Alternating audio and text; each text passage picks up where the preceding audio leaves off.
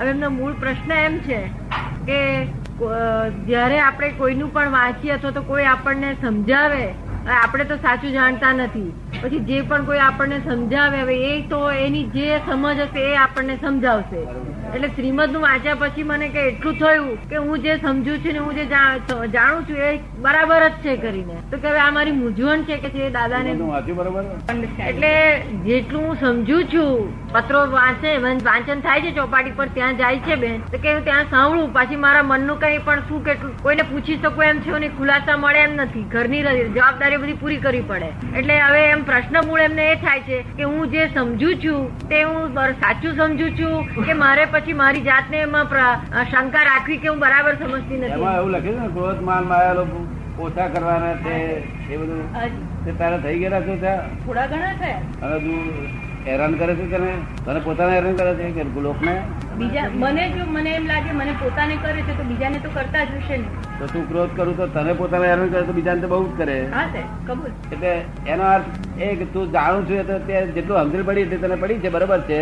પણ બીજી આગળ વધારે જાણવાનું બધું મને બાકી છે. હા સાહેબ તને જે સમજણ પડી એ બરોબર છે પણ એથી આગળ બહુ જાણવાનું બાકી છે. હા સાહેબ. આ નબળીઓ બધી જવી જોઈએ ક્રોધ માન માયા લોભ વીકનેસ બધી જવી જોઈએ. મતભેદ પડે છે ધડી જોડે?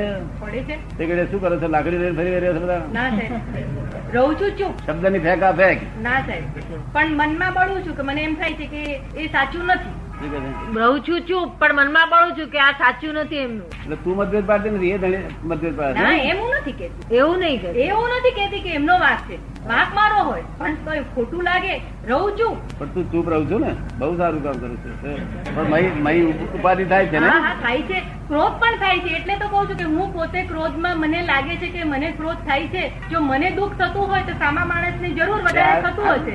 આ ચૂપ ચૂપ કોણ થાય છે અને ઉપાધિ કોને થાય છે? એમ તો મને થાય છે. મને થાય છે. તને ઉપાધિ તને થાય છે ચૂપ કોણ થાય છે? એ હું જ રહું છું. એ હું જ રહું છું ના એવું નહીં સાહેબ એ તો બધી વાત છે કે સાહેબ એકદમ તો મને સમજણ પડતી નથી. આ સમજણ નથી પડતી પૂર્વે કંઈક સંયમ કરીને આવીશું. તેથી એ સંયમ તને ચૂપ રખાવડાવા છે. અને ઉપાધિ અજ્ઞાનતા લઈને થાય છે. સમજ ને? હા સાહેબ. આ કંઈક સમજણ થોડો સંયમ કરેલો છે તો સંયમ ઊભો થયો આ. નહીં તો સંયમ જ ના થાય ને. તો બોલે એટલે સબ નીકળે જ. ધણી ટેબલ હું ખગડાવે? નહીં? કપ બપ ફેંકી દેતા નથી ને? એમ તો શાંત એકદમ. એમ તો શાંત છે.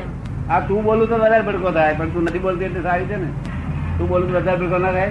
થાય સાહેબ પણ એ કોઈ સાચું કહેતું હોય કે ગમે તે હોય પણ મને મનમાં એકદમ થઈ જાય છે એ શાંત પાડવા માટે. એ કે કોઈ સાચું કહેતું હોય પણ મને મનમાં થઈ જાય છે એ શાંત પાડવા માટે શું કરવું એમ? ના એ તો બધું તને કરી આપીશ અહીંયા બધું. તને બધું કરી આપીશ. સમજ પડે ને? ચાવી આપો તો થાય. તો તો તો પાણી પાણી બંધ કરી દે. હા. અને નહીં તો સૌથી ઊંચા ઊંચો રસ્તો એ કે કોઈને સંદાસ જવાની છૂટ નહીં. બધા દુઃખો બંધ. અંદાજમાં જ બધું દુખાય ઉભું ક્યારે ક્યારે મન થયા રે ક્યારે મન થયા રે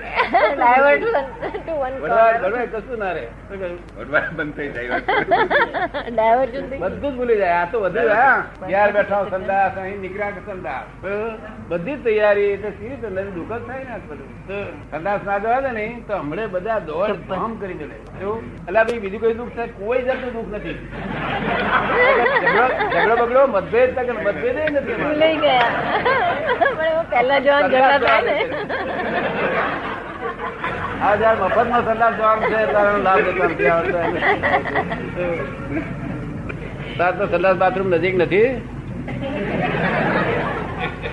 કયા ગામના છે વાંકાનેર. વાંકાનેર. તમારા જ ગામના? વાંકાનેર આપડી બસ પકડી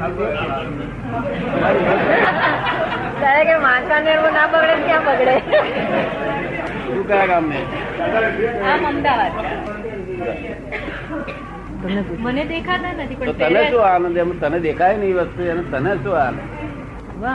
એમાં આપ કહો છો એ વાત સાચી કે મને આનંદ કઈ નથી. મને આનંદ કઈ નથી. ન પહેરું તો બી મને કઈ વાંધો નથી. ના પહેરું વાંધો નથી જરાય વાંધો નથી. પણ સાહેબ સંસારમાં રહીએ કરીએ એટલે અમુક મર્યાદા તો સંસારની પાળવી પડે છે. અને આજે તો મને ગમે એટલું મન થાય કે ચલો હું આખી મારી જિંદગી બીજા કશામાં બીજી તારીખ કરું. બીજી તારી બીજી તારી એક સખી હોય ગોરખડવારી બેન.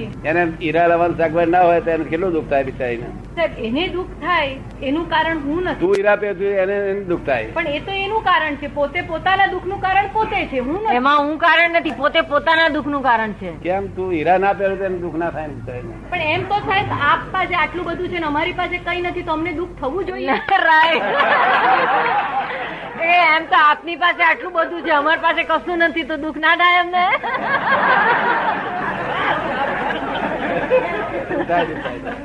બહુ થાય વાત. વાત સાચી વાત કરેક્ટ વાત